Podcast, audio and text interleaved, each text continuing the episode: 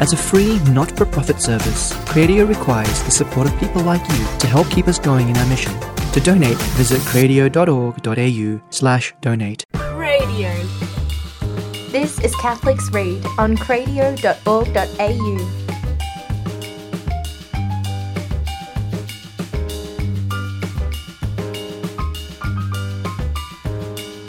Hello and welcome to this episode of Catholics Read. I'm Luke. And I'm Victoria. And um, I'm gonna I'm gonna actually keep that. I'm not gonna edit that properly, uh, so that you can get an idea of the really long delay that there was uh, between me saying something and Victoria saying something, and that's because we're actually talking from opposite sides of the world. Yay! Yay! Across ponds. Across several ponds, yes. Um, yeah. So uh, today we're um, well, first of all we're saying that we're on opposite sides of the world, but you you know there's a lot on that side of the world. So where are you at the moment, Victoria? I am calling from London. It's the morning and um, around Kensington Way. So it's really nice over here. Lovely. Cool.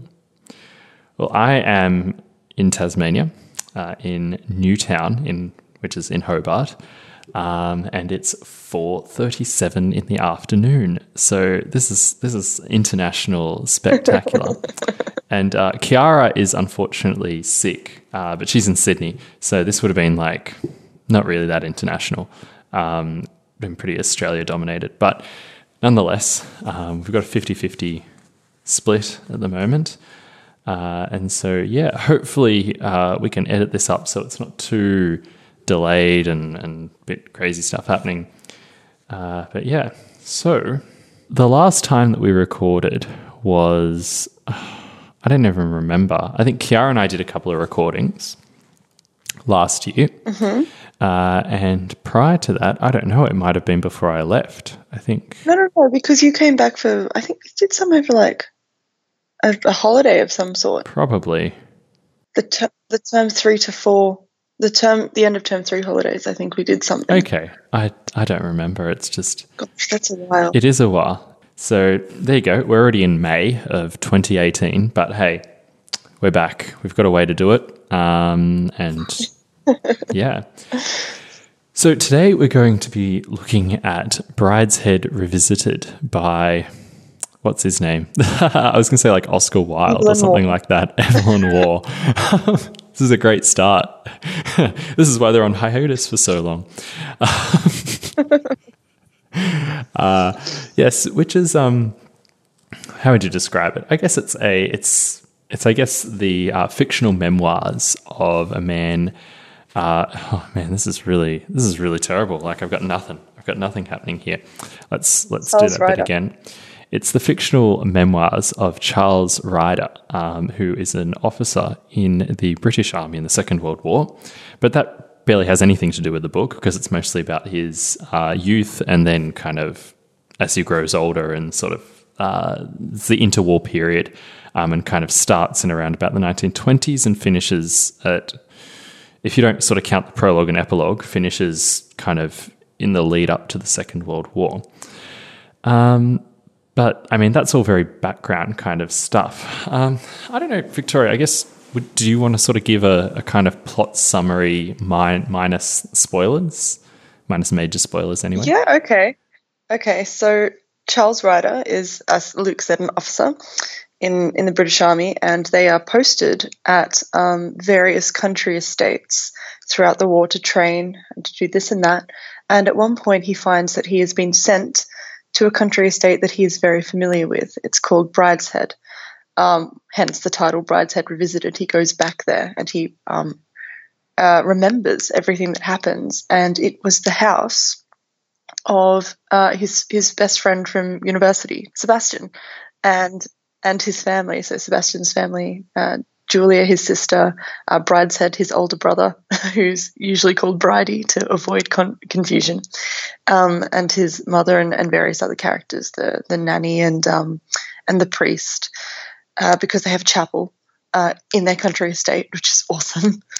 Um, and it's just it's how would you? I don't want to spoil anything, but uh, Charles and Charles and Sebastian have this friendship. Charles is sort of brought into the family, and all its good points, all its good features, but all its very kind of I would say almost like toxic behavior as well.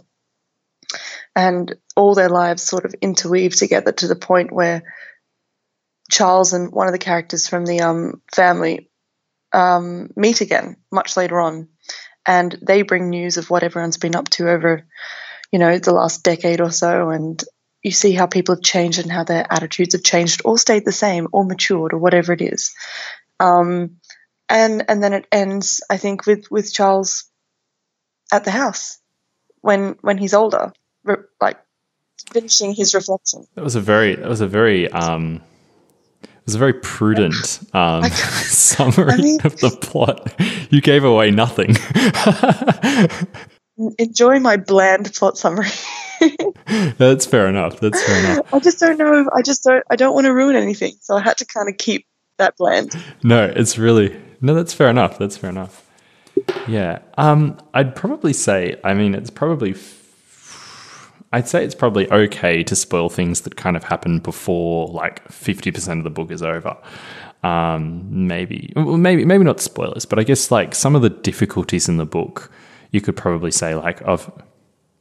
It's inevitable. We're going to talk about it. I'm going to talk about it. Like it's it's going to. I guess as Victoria was saying, you know, it's um there's a lot of I guess it's very apparent from from the outset of um, of of the the book um, once Charles sort of comes in contact with Sebastian and and eventually his family. I mean, he has this meeting with is it with Anthony um, about and he basically sits him down. it's quite amusing. There's like he has this um, he has this dinner No, I know the one you're talking about, and I listened to this as an audiobook with Jeremy Irons um, reading it, and he did a smashing job of this section with this eccentric character. It was wonderful. it's so funny because it goes for it, it's possibly a little bit more amusing in the book because this it's meant to be like this conversation almost uh, over dinner and it's basically a monologue that goes for about what Like a chapter. two or three pages or something like that it's pretty funny of him basically sitting him down and saying look you know i bet you think this sebastian guy's really cute because sebastian's a bit of a bit of an eccentric character he has a teddy bear um, that he has conversations with and Called Aloysius. called Aloysius, yes. Um, and but you know, there's a lot of dirt in this family. There's a lot of skeletons in the closet, right? Um, and he's right. There are a lot of skeletons in the closet. Basically, um, Lady Marchmain, um, who who's the mother of Sebastian, um, is separated from from their father, who is currently living in Venice um, at this point in time in the book with his his mistress. Um, he's had some kind of breakdown, it's hinted at, um, that leads him to that point. And I think he abandons her during the First World War. I mean, I'm, I'm guessing this. That's sort of borne out. He just he just never comes back. Sebastian's kind Sebastian develops what starts out as I guess what seems to be a fairly childish um, affection for alcohol develops into into a severe alcoholism, and he spirals from there. Um, Lady Marchmain appears to have a kind of very um, she appears to be playing a very kind of almost, it seems, controlling game over the family because she wants to sort of hold everything together. Um, and it's very apparent that things aren't being held together. Um, and so I guess the book kind of develops over the constant crash and burn of this family. Um, and Sebastian, and not Sebastian, well, Sebastian, obviously, but also um, Charles sort of involved with that. Um, that hopefully doesn't spoil too much because I remember I was. Um, I was actually, and I might, might come back to this a little bit. I was talking to, to a religious sister friend of mine, and she said it was it's one of her favorite books or her favorite book. Um, and and I said to her, I was sort of about midway through the book, and I said, "Oh, actually, no, I think I was only at the end of the first kind of section of it." Um, and I'm like, I don't know how it could get any worse. And she's like, it gets worse, and it does. Um, but I guess that that sort of leads into the the first thing that I wanted to kind of talk about with this, um, and that was I guess it was interesting that when I was reading this, reading this as, as I went through, it reminded me a lot of um, of another uh, uh, piece of literature that we've done. Can I can Um, I can I that- guess? Because one of my only points is something I think you're going to touch on. Are you going to say that Charles Ryder is a little bit of a Nick Carraway from The Great Gatsby? No. There was actually two other books that I was going to, to look at in comparison to this. And that wasn't one of them, actually. The one that I was going to say, although that's a really good point, actually, what you're going to say. I'd be interested to know what you say there. But I was thinking Eugene Onegin. Is that how you pronounce it? What was that book that we did, the, the Russian one? Yeah, yeah, the one that we listened to in the car. Um, you, you would say Eugene Onegin, but it would probably be more accurate to say um, Yevgeny Onegin. Okay, fair enough. It doesn't matter. Doesn't really matter. We did a whole part podcast saying Yeats. You know, I think I think once we've done that, it's it's done. Um, but um, it's so, Nonetheless. so bad. um, Eugene Onegin. The reason why why I was kind of thinking of this throughout this book is that what I found quite interesting about something a, a criticism that I had of Eugene Onegin, whether that was a criticism or just my own kind of like faults um, with approaching it. Um, was that I, I mentioned at the time that it was like, man, this book is so empty. Like it just feels like the, the it's just such a such a melancholy kind of empty world that that, that Eugene sort of sets up. You know, it's it's very despairing. I found. Um, Yeah, and it was just yeah. it was really yuck. It's really interesting. I found that the Brideshead was um, similarly very sad.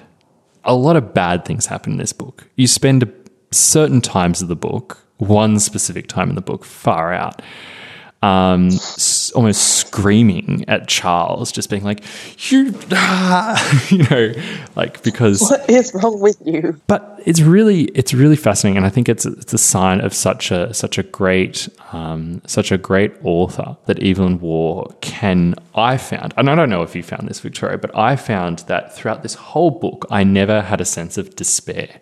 You know, there was always horrible, bad things going on in this book. And I don't know whether it's because, like, ways people have hinted to me about this book, like, oh, that's such a fantastic Catholic novel and this kind of thing and that I sort of had this sense of okay, like this can't be that bad, surely, or and I and I'm tending to think that it's not just it's not necessarily just that, but it's the way that Waugh writes this book that there's always this kind of sense of hope running throughout. He drops these things in throughout the novel that seem a little bit unusual. That it's like, wh- why would you tell us that? One of them, for example, was that about halfway through Tell the me. well, I'll give you an example. So about halfway through the book, um, Charles, and it's written it's written in first person perspective from from Charles. Um, Charles basically m- almost straight out mentions that he becomes a Christian at some point in his life. Um, Now, throughout the entirety of this of this book, um, with the exception of certain parts that I won't talk about because it's spoilers. I mean, that's a spoiler, but like he pretty much drops the hint pretty early on. Um, he's an atheist throughout pretty much this entire thing, or an agnostic.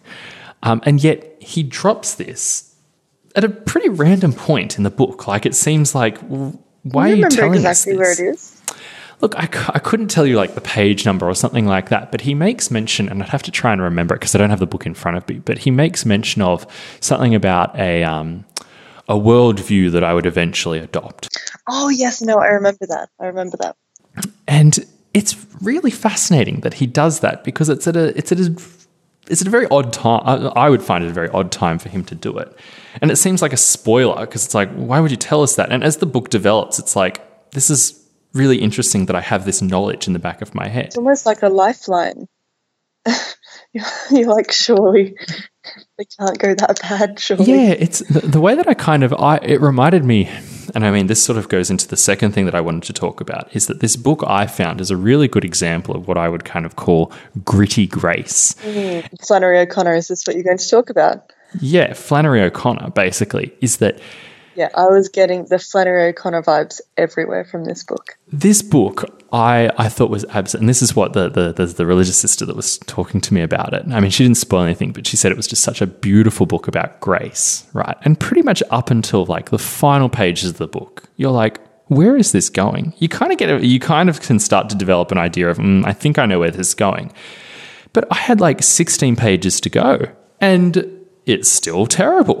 like, you know, there's nothing good happening here, you know, and it it's interesting that, that the way I found that, that the way that Waugh sets all this up, right? That there's still and, and the way I would just the way I guess that, that it came to my head was this um, there's this song. I don't know if you've heard of a heard of a band called Need to Breathe, but anyway, they have this song called, called Yes, no, I have. well, they had this song called Wasteland, and and in the in the refrain of the song, there's this line, and it's and it's um, there's a crack in the door filled with light, and it's all that I need to get by, and it's interesting because it sort of feels like that what Evelyn Waugh does here is that he continues to have through this book that it's just this darkness. You know, it's it's it's a book of real um, real disasters going on, real family crises that are going on, um, and and personal crises. Um, and yet there's this crack in the door filled with light that you can just see, you know, there that, that, that there's hope, you know, that there's hope, that there's something that's going to come through. Um, and yeah, w- w- you know, it's it's really beautiful how Evelyn Waugh sets all this up, you know, that, that everything's going wrong. And yet, by the end of the book, and you know, if you don't want any spoilers, maybe just skip the next two minutes of this of this because I'm pretty much gonna talk about spoilers. Well, we, we kind of have to. I, I can't think of any podcast where we've successfully actually masked what happened in the plot. That's a good point. That's a good point. How, how, how are you meant to kind of delve into it? It's true. It's true. It, I guess it's the kind of book where the spoiler is is kind of so amazing. Like it's such an amazing kind of way that it all kind of comes together um, that you kind of feel a bit bad about telling people who haven't read it. But nonetheless, You, I guess you have you have warned them, so it's okay. I've warned them. That's your warning. but basically, what in the in a similar way to how Flannery O'Connor um, kind of has God underneath everything that's going on, has this current of grace going on underneath all the what seems like on the surface a great storm. Waugh in a the way that I kind of visualize it, like when I was thinking and praying about this, is that he almost sets up that, God never is, is not an active player in this story, uh, in the sense that there's no character of God in the story that, that speaks. You know, he's he's there working, but but you don't know it on the surface. But it's almost like he sets up that God is basically he's attempting to demolish a building, but he wants to demolish it in a very specific way that doesn't just like flatten everything around, you know, demolish everything in the in, in its path. You know, he wants to he wants it to basically like I don't know how they do this, but have you ever seen like how when they blow up buildings, they manage to do it in a way that it kind of The pancake buildings. it kind of pancakes. Yeah, it's quite fascinating. Yeah. It's like, how do they do that without destroying all the other buildings, you know? And it's because they set the explosives in a very specific way. And it's almost like what Waugh is is developing here is that God basically allows a lot of bad things in this book to happen. Because if these things didn't happen, Charles Ryder would never have become a Catholic. Mm-hmm. I don't know if you saw that as well, but basically, No, if no, I certainly did. if Sebastian hadn't gone into this terrible alcoholic state, he may never have ended up in Morocco with this this German man who he has to basically look after because Sebastian's basically been looked after his whole life and he just goes crazy because of it. And he has to look after this man and then eventually end up in contact with these Franciscan monks and presumably, you know, live the rest of his life in this as um As Cla- the uh, porter. As basically the porter, yes, and as um, was it Claudia? What was her name? The this younger sister. Julia. No, Oh, no, the- the- Cordelia. Cordelia, yes. Cordelia, as Cordelia kind of hints at, that basically he'd spend the rest of his life, you know, going between sin and and virtue, pretty much, um, Yep. sin and forgiveness, and that yeah, that's how he's going to live the rest of his life. But that's the way that God's going to have him. That if if Lady Marchmain never never dies, you know, that certain things in this book can't happen. That if Charles doesn't abandon his family to take up a an affair with Julia, that he would never have been in that situation where he basically witnesses a miracle. You know, Yeah. and for all these other characters, that includes Julia, you know, as well. Um, that for all these other characters in the book as well, that basically God performs miracles in their lives because he allowed these terrible things to happen. Now, that's probably not, you know, the best argument in the world for, for an for an atheist or something like that who who you know wants to try and fight things out and say, well, why couldn't this have happened? You know, why couldn't God have figured out another way or anything like that? But I guess to me, in a similar way to how Flannery O'Connor kind of makes you think, well, you know, God really knows what's going on. God's the one who's in control. You know, he he's the one who's going to allow us to make stupid mistakes because he's allowing these things to happen so that all the little pieces can fall into place that will lead to basically our our redemption, our conversion, um, that may not have happened otherwise or in such a beautiful way. That's just my thoughts there of, of Brideshead. One of the main things that I kind of got out of it um, was just I love it. No, it's great. yeah, it was really, it was really beautiful. I just found, look, honestly, I think it's one of the best written books I've ever read in my life. It's definitely going to be one of my favorites. And this is really rare because most books, you know, I'll read and I'll have very little intention of ever reading them again. Brideshead Revisited, I probably would read again at some point in my life. I definitely would want to read it again because it was just so enjoyable and such a beautiful book. And man, he's such a good writer. He's such an enthralling writer. Yeah. So I think um, I think this this episode has um, or is going to go for a very long time. Um, we're doing a bit of time travel here. We're kind of going back into the middle of the episode. It's a little bit weird, um, but I guess you know that's what happens in podcast land. Um, I think what it, yeah, I think we're gonna we're gonna wrap it up here, and we'll It's a probably good idea. Though we did say before that we were going to have a really short episode. yeah, That went out the window. Yeah, I mean, that's what happens. You know, I think I'm looking at my recording here, and like I said, we're doing a little bit of time travel at the moment. Um, and um, my recording's currently at an hour and six minutes. Um, so I think we can probably split it. So I think we might do that. but that, that that's twenty that's twenty minutes of like pre-recording though. So Well, it's not as much as we think actually, because I'm, I'm Oh, using a couple of okay. different yeah. Um, so I think we might wrap it up there and uh, and keep the audience off for, for, for the next episode uh, of Brideshead revisited, revisited or continued or something. I don't know. um, and and we'll do that in the next episode. So tune in next time. You'll be on the edge of your seats. Bye.